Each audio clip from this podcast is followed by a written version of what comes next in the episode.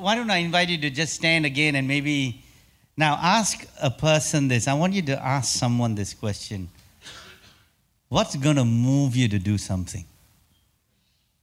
I know, tough question, huh? What's going to move you to do something? Come on, just engage with someone this morning.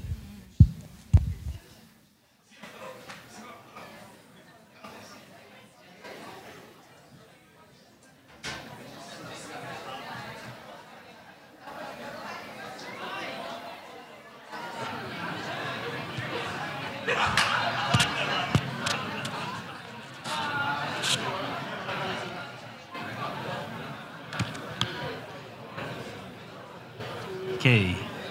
What's going to move you to do something? Amen?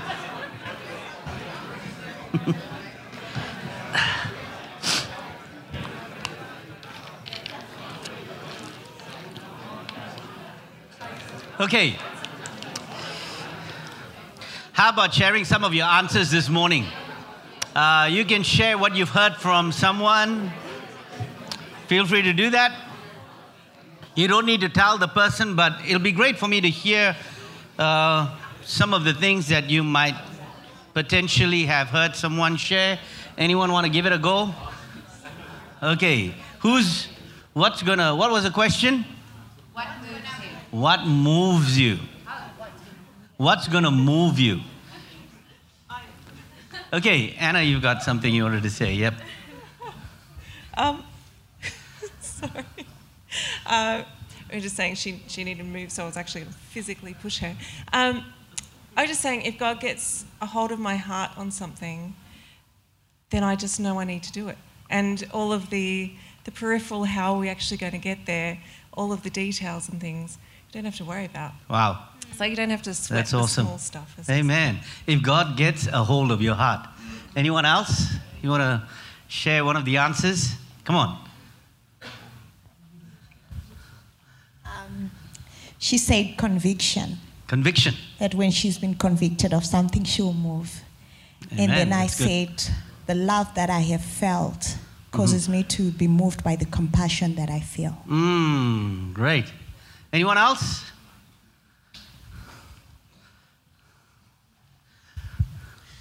when you see the need uh, in people's lives, uh, that's certainly moving. And then, from a spiritual perspective, getting a word from God, knowing what to do. Wow. He's already preached my message for this morning. Hallelujah. Wonderful, wonderful, wonderful. That's, that's so good. Three men were hiking through a forest when they came upon a large, raging, violent river, something that seemed impossible to cross. Needing to get to the other side, the first man prayed, God, please give me strength to cross the river. Poof! God gave him big arms and strong legs. He was able to swim across in about two hours, having almost drowned twice. After witnessing that, the second man prayed, God, please give me strength and the tools to cross the river. And poof, again, God gave him a rowboat, strong arms and strong legs. So he was able to row across in about an hour after almost capsizing once. Seeing what had happened to the first two men, the third man prayed, God, please give me the strength, the tools, and he added one extra the intelligence to cross this river. Poof! He was turned into a woman.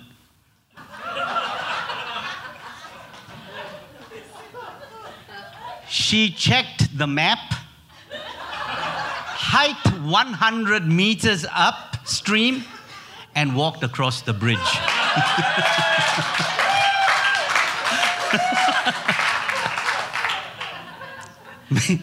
Maybe that's why we have Amanda as the mayor of the city of Casey. oh, gosh. oh, so what moves you? What moves you? Strong arms, strong legs, intelligence. Maybe that's what we need. As the first woman said, you know, you pray and God gets your heart, and everything else, all of the details aren't as important. Aren't as important, right? So we want to look at the book of Nehemiah really quickly. I've just got a few minutes here. I just want to summarize what you've heard. Actually, even in the announcement, what you've heard, Amanda, what you've heard, uh, Jason, and, and, and what you may have sensed this morning. And, and the title of my, my very short message today is What Moves You? What is it that, that's going to move you and I? You know, and, and, and, and that's an important, that's an, an important aspect. And I want to I want to begin this morning by somewhat making an assumption, and, and, and I hope it's, it's true of everyone here that you, you and I, you want to be used of God. Right? You want to be used of God, and in that assumption, you've also come to a place where you understand and you know what Christ has done for you, and that you are in relationship with Him. And if you're not, then you know that you can come into relationship with Him. He wants to know you. He wants to know you as, as, as you know, the word of the Lord talks about uh, Him being a friend to you. The word of the Lord also talks about Him being the lover of your soul. The word of the Lord also talks about Him being the Prince of Peace, the everlasting Father. All of that is what He wants to be to you and I. And in all of that has this one aspect there that He thinks the world of you. And so when he thinks the world of you, imagine what the creator of this universe thinks the world of you. In one of the songs, he you are chosen. Right. right. He says, We are chosen. So to be chosen, yeah. to be selected, right? Before the foundation of the world, he thought of you and he has selected you. Imagine that. So imagine what what what that will do to you if that be the case, right? And and in 1 Peter chapter 4, verse 10 to 12. I'm not sure if you can bring that up in the NLT, but it says, it says this. Um, in 1 Peter, 1 Peter chapter 4, verse 10 to, 10 to 11, it says, God has given each of you a gift from his great variety of spiritual gifts. This is what God has given you. Use them well to serve one another. Do you, do you have the gift of speaking? Then speak as though God Himself was speaking through you. Do you have the gift of helping others? Do it with all the strength and energy that God supplies. Then everything you do will bring glory to God through Jesus Christ. All glory and power to Him forever and ever. Amen. Amen. Now, Nehemiah, we're looking at the book of Nehemiah. So, what does Nehemiah mean? It means this Jehovah comforts, meaning God comforts. That's what that name brings. And, and within, the, within the context of that book are some very key um, uh, themes, and the theme of restoration. He restores and he, and, he re- and he rebuilds, right? So, the rebuilding of the walls was important because it represents the heart of God in wanting to protect the heart of the people. Because when there is a wall that surrounds, he, what that means is he's now wanting to protect the people. Right? That's why when you see all of these movies, the main thing they have is this they have this amazing wall and it's unconquerable. Right now, in this context, you will see as we read this, this chapter and verse what, what had happened. So these are people whose city has been torn down. They've been dragged away into foreign lands, into what? Into Babylon, into what we now know as the modern Iran or Iraq or Iraq as some may pronounce. So they have grown as a people who saw great miracles in the wilderness, right? The crossing of the Jordan, they seen God help them defeat nations upon nations in and even within even within the wilderness. And now they have been taken into exile. Imagine that. What was once an unconquerable people have now been taken into exile. Even today, when you go, you've got nations that surrounds Israel that are just consistently wanting to be at war with them. Right? Consistently wanting to be at war. So it's a, it's a great blessing for us to begin to see how this amazing Almighty God, the creator of heaven and earth, now intervenes in this setting through one man. One man. Could be one woman. Just, it just took one. So, as we look at the life of Nehemiah, we will learn some amazing qualities and services, I mean, qualities of service and, and leadership. One is he was a great leader whom God used to pull off a phenomenal feast. He instilled a vision in God's remnant, in just a few in Jerusalem, to rebuild the walls of the city of Jerusalem. And the amazing thing is, is this every time when you look at scripture, doesn't the Bible talk about the few? Doesn't always talk about the masses.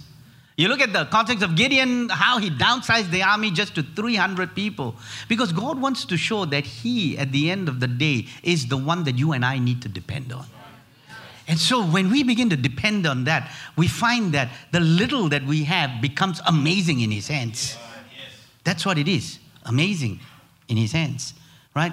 Now, in spite of much opposition, the, the third aspect is this in spite of much opposition, and believe me, you start something, you're always going to get opposition. I mean, we've got two great leaders here who can tell you a whole lot about opposition, right? who can tell you a whole lot about it. But what do you do? You don't just you know you don't just stomp your feet but you've come up with strategies you come up you, you rely on something that can help you go further so who do you and I rely on to take us that extra mile that we need? You know, when the word of the Lord says that though you walk through the water, I will be there. Though you walk through the fire, I will be there. So God promises you and I heaps of things. I mean, the word of the Lord is full of promises to help us get through to the other side. You know, I used to remember a song when I was, you know, after I became a believer, believer, I used to sing this, you know, and, and the chorus goes something like this He didn't bring us this far to leave us. He didn't teach us to swim to let us drown. He didn't build his home in us to move away. Right? He didn't bring us this far to let us down. I mean, that's not God's, that's not God's intention. It's not his way at all. That's not within his, uh, his, his value system. If we talk about value system, that's not a value of God. God's values is that He'll take us right to the end. Amen. And when the word of the Lord says that be confident that the work that I've started, I will complete. Yes. Not you, yes. I, meaning the great I am, will complete. Amen? So, so Nehemiah, Nehemiah was serving as a cupbearer to Artaxerxes, of all people, this king, Artaxerxes, right? In 444 BC, right? and at his winter capital in Susa when he had a life changing conversation with his brother Hanani and some other men who had just come from Jerusalem. Now, Nehemiah inquired about the condition of the city uh, and, and the people, and they responded in this way The remnant there in the province who survived the, the captivity are in great distress and reproach and the wall of Jerusalem is broken down and its gates are burned with fire. The wall and gates has been, uh, has been destroyed even in the past, over 140 years before this time. But this graphic first hand description of the scene devastated this man. Something happened to Nehemiah, something moved him when he was there, when he heard that. He wept, he mourned, he fasted, and he prayed for days, pleading with God to do something about these deplorable conditions. God responded by doing something through Nehemiah. And we learned this. And I want to, I, I, I want us to probably look at this passage of scripture, and it says here, then the king, um, in Nehemiah chapter 2, Early the following spring, this is, you, you, can go back and read chapter one. There's, because of time, I'm not going to go into that. But if you read that, you'll see the context between chapter one and chapter two were four months apart when he heard the news, right? So he didn't just simply just respond. And this is what he says early in the morning, spring, in, in, in the month of Nisan, during the 20th year of King Artaxerxes' reign. I was serving the king his wine. I had never before appeared sad in his presence because you and I know that in those days, if you appear sad in front of the king, he will kill you because no one could be sad except him. Everyone else had to be happy and had to make him happy. That's, that's the way, right? And so the king asked me, Why are you looking so sad? Why don't you? Uh, you don't look sick to me. You must be deeply troubled. So he sensed something. Then I was terrified, but I replied, Long live the king. How can I not be sad? For the city where my ancestors are buried in is in ruins, and the gates have been destroyed. Now the king asked, Well, how can I help you? With a, with a prayer to God again, with a prayer to God of heaven. I replied, If it pleases the king, and if you are pleased with me, your servant send me to Judah to rebuild the city where my ancestors are buried. The king, with the queen sitting beside him, asked, How long will you go? After I told him how long I would be gone, the king agreed to my request. I also said to the king, If it please the king, let me have letters addressed to the governors and the province west of the Euphrates, instructing them to let me travel safely through their territories on my way to Judah. And please give me a letter addressed to Asaph, the governor of the forest, instructing him to give me timber. I will need it to make beams for the gates of the temple fortress, for the city walls, and for a house for myself and the king granted these requests because the gracious hand of God was on me. So he asked, he asked for letters, right? He put in an application for a grant.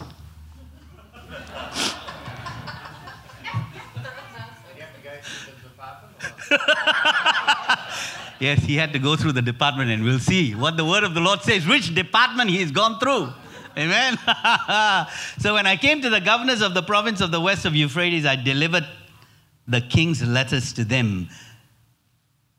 Then, should I add that he also gave him a bonus? He also gave him horsemen and others to begin to protect him. Right? So, this is an amazing thing. Now, this passage speaks a lot about what we're doing. We look at, this, we look at our city and, and we grieve over some of the things that is happening here in this city. Right? That's one of the key reasons why we call ourselves KC City Church, because we want to remind ourselves we are about our city. We're not about something else, we are about this city. We're about our city here. So we want to consistently be reminded of that, right? We want to be consistently reminded of the fact that God takes the faithful few to begin to confound the wise. Yes. That's what God that's what God does right? And that's what I love, I love about the Lord. So, so the person here, as we read this, we will begin to come across that the person that God uses must have three things. One is a burden. We can get back to the slide. One is a burden for his people. Two, a vision for his people. And a commitment to his purpose. So it's not just having a burden. It's not just saying that, oh man, I feel, oh, that's a terrible thing. You, you, you're struck with a burden. Now, what's the vision? So a burden must, be, must translate into a vision. The, a vision, in order, to, in, in order for it not to be a dream, not, not, for it, not for us to be daydreaming, has to be a commitment. So the commitment must come, right? I shared with our leadership here after this HASA project. I said, guys, I want you to watch this video clip. It's about building a plane on flight. So the video clip was this plane is flying, and they're trying to build a plane while it's flying. And that's exactly what's happening to us because there is, it's already, it's on flight right now. And we've got to start building, we've got to start doing things. We need, we need not just financial resource, we need people. We need people that know. We need people that are willing to commit. We need people that are willing to go, uh, w- willing to go the, the, the nine yards, you know, in, in that sense. So Nehemiah's burden stemmed from feeling the people's great need, right? Some of us may say, oh my, well, we just heard that, that happened at, uh, at Fountain Gate. I was, at the, I was at the community safety meeting, and and listening to what's going on. And I'm thinking, man, we've got this project now, right? And I shared about the project to everyone that was there, the police officers and different ones that were there. And and, and, and we've gone beyond just the oh my, we're doing something about it. But how many times I've said this, oh my, that's someone else's problem, right? Just like in Isaiah, it says, You've heard me say this, Lord, here I am, but send her. Not here I am, send me. Lord, here I am, send him. You know, I'm here, I'm definitely here, but send that person, send that person, send that person. And that's how most of us tend to be, me included.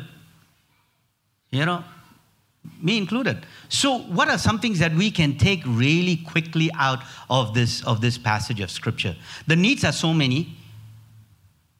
If we just respond to needs, I mean, there will be no end. So, what do we need? How do we need to discern or begin to understand?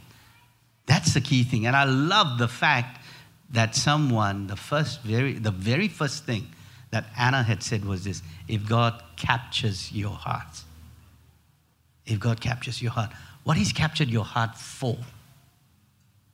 So, two thoughts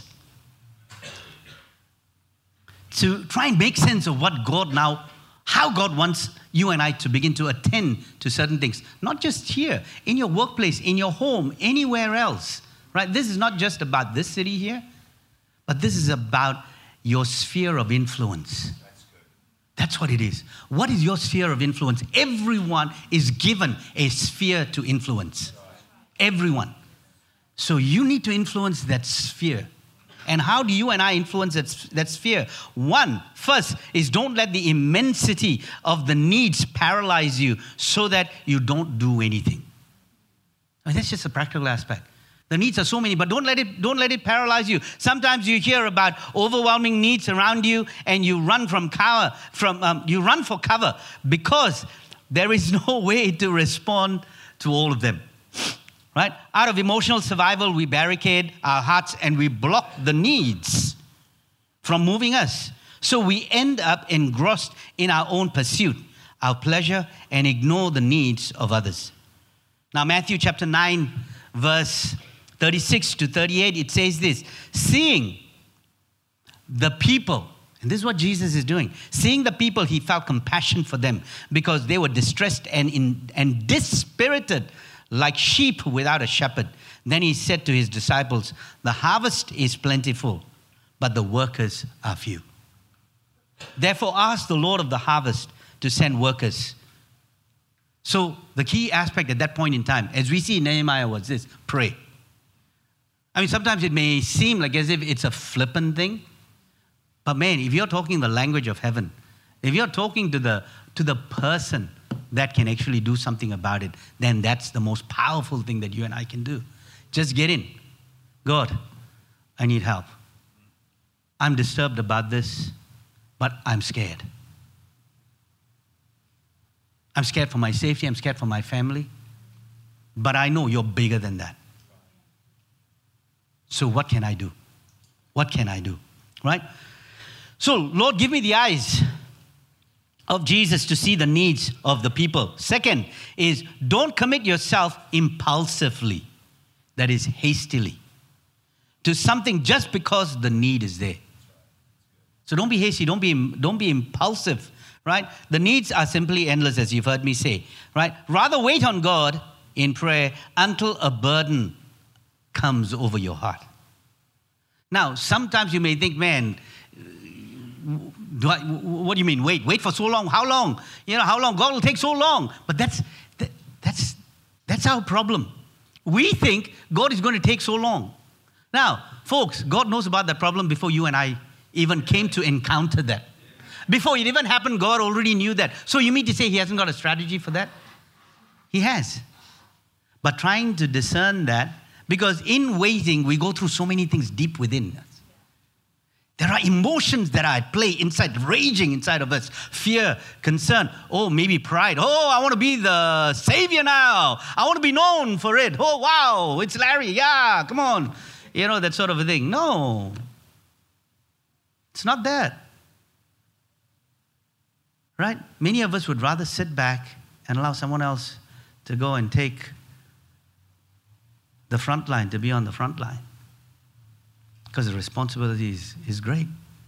But we wait, right? We begin to wait. Sometimes we say, oh, you're too heavenly minded and of no earthly use. And if you've heard me say this, man, if you're heavenly minded, you'll be exceptional, you'll be of exceptional use down on earth, right? Because we're, we're not just going to be a bunch of people that, as they say, sing kumbaya all the time, right? We want to do something about it. So God will, God will move us. God will move you if you give your heart to the Lord. Lord, I give you my heart, I give you my soul. I live for you alone.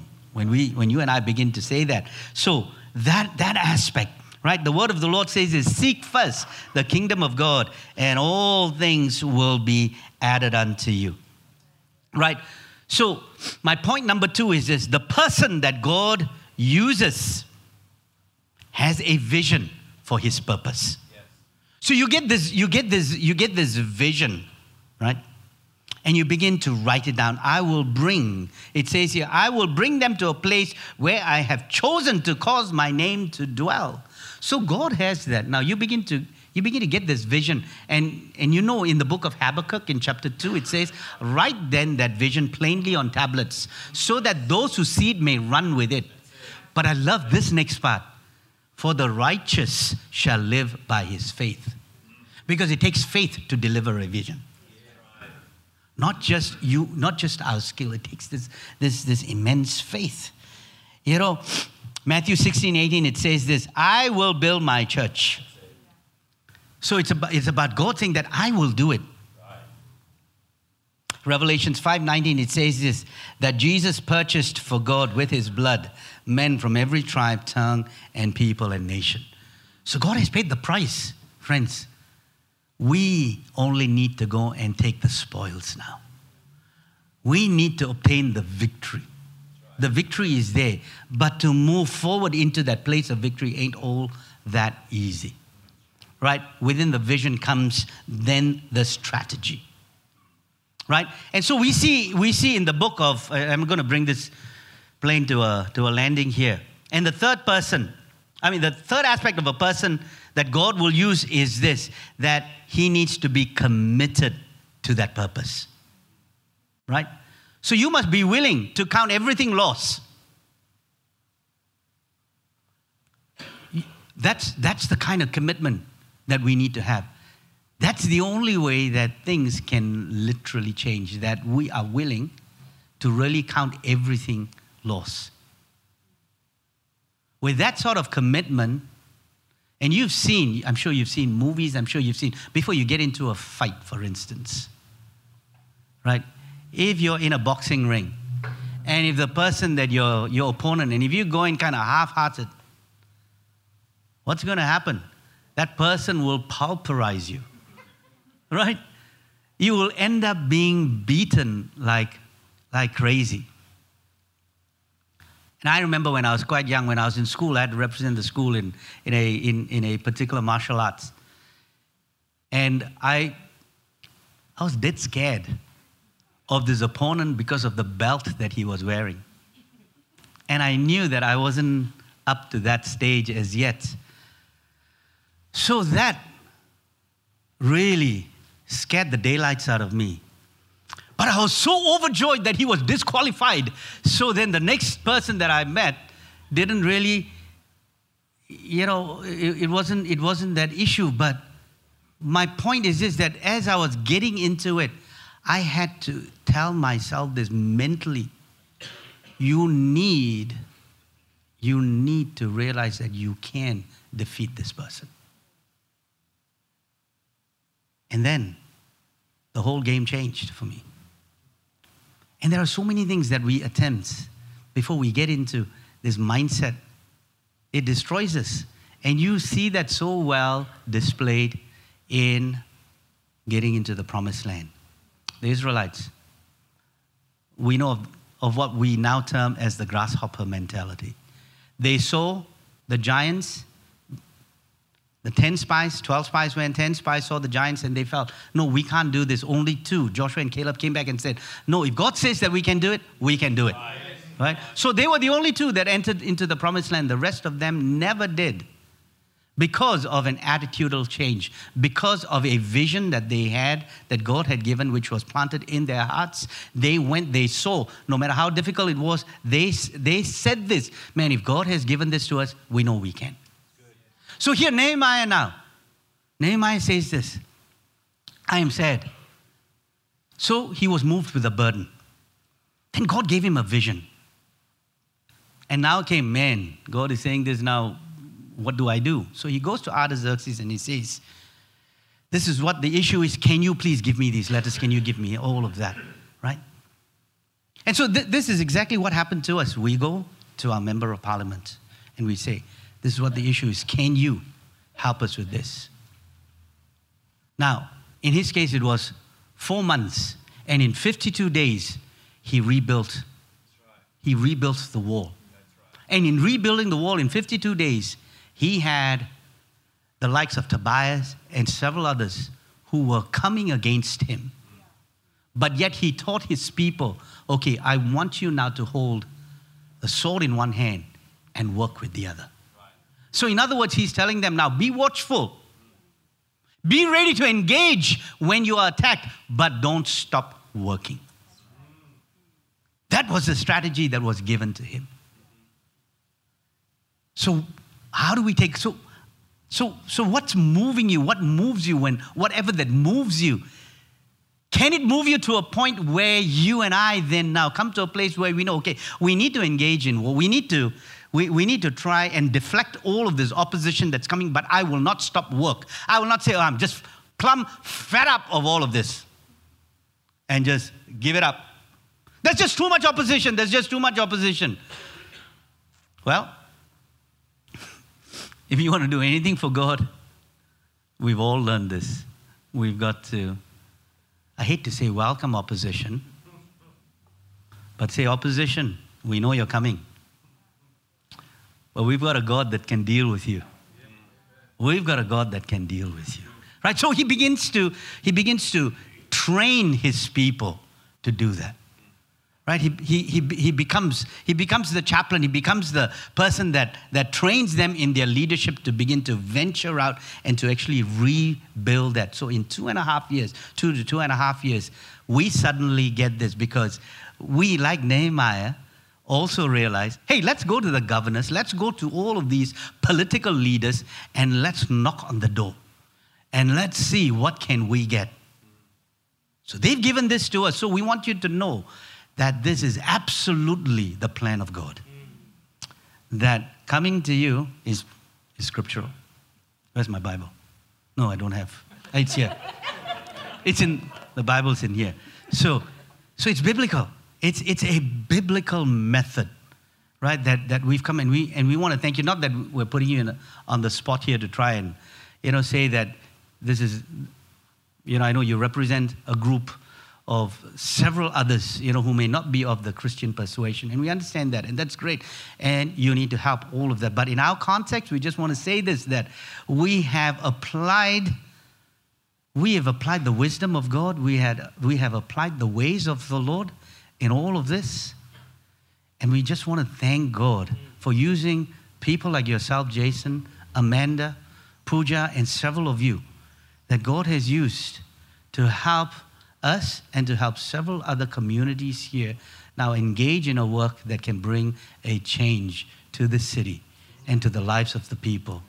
Two things will happen their lives will be restored, their hearts will be rebuilt. That's what we need to see happen, right? Restoration and what's going to be rebuilt, right? So I want to ask you today if uh, the team, if the team can come up, that'll be great as we as we close. Oh, that's good. As we close. Uh, as we as we close this morning, I want us to ask this question: What's going to move you? Earlier, you were asked this question: What moves you? Right? What moves you? So, what's going to move you today? To make a commitment, not just to be part of HASA. Not just to be part of this project, Now, friends, you know you could be part of this project by praying. That's a fact. And that's not wrong. Because there are some who need to be in the trenches while others just get out there. But these guys are as important as those that are out there. So right now, you need to, you need to, ask, your, you need to ask yourself this. Just play the bottom keys, please. Uh, so you need to ask yourself this what part do I play? What, what, what part is God wanting me to play in all of this? And the second question is this what's your sphere of influence? And what has God then been laying on your heart to do?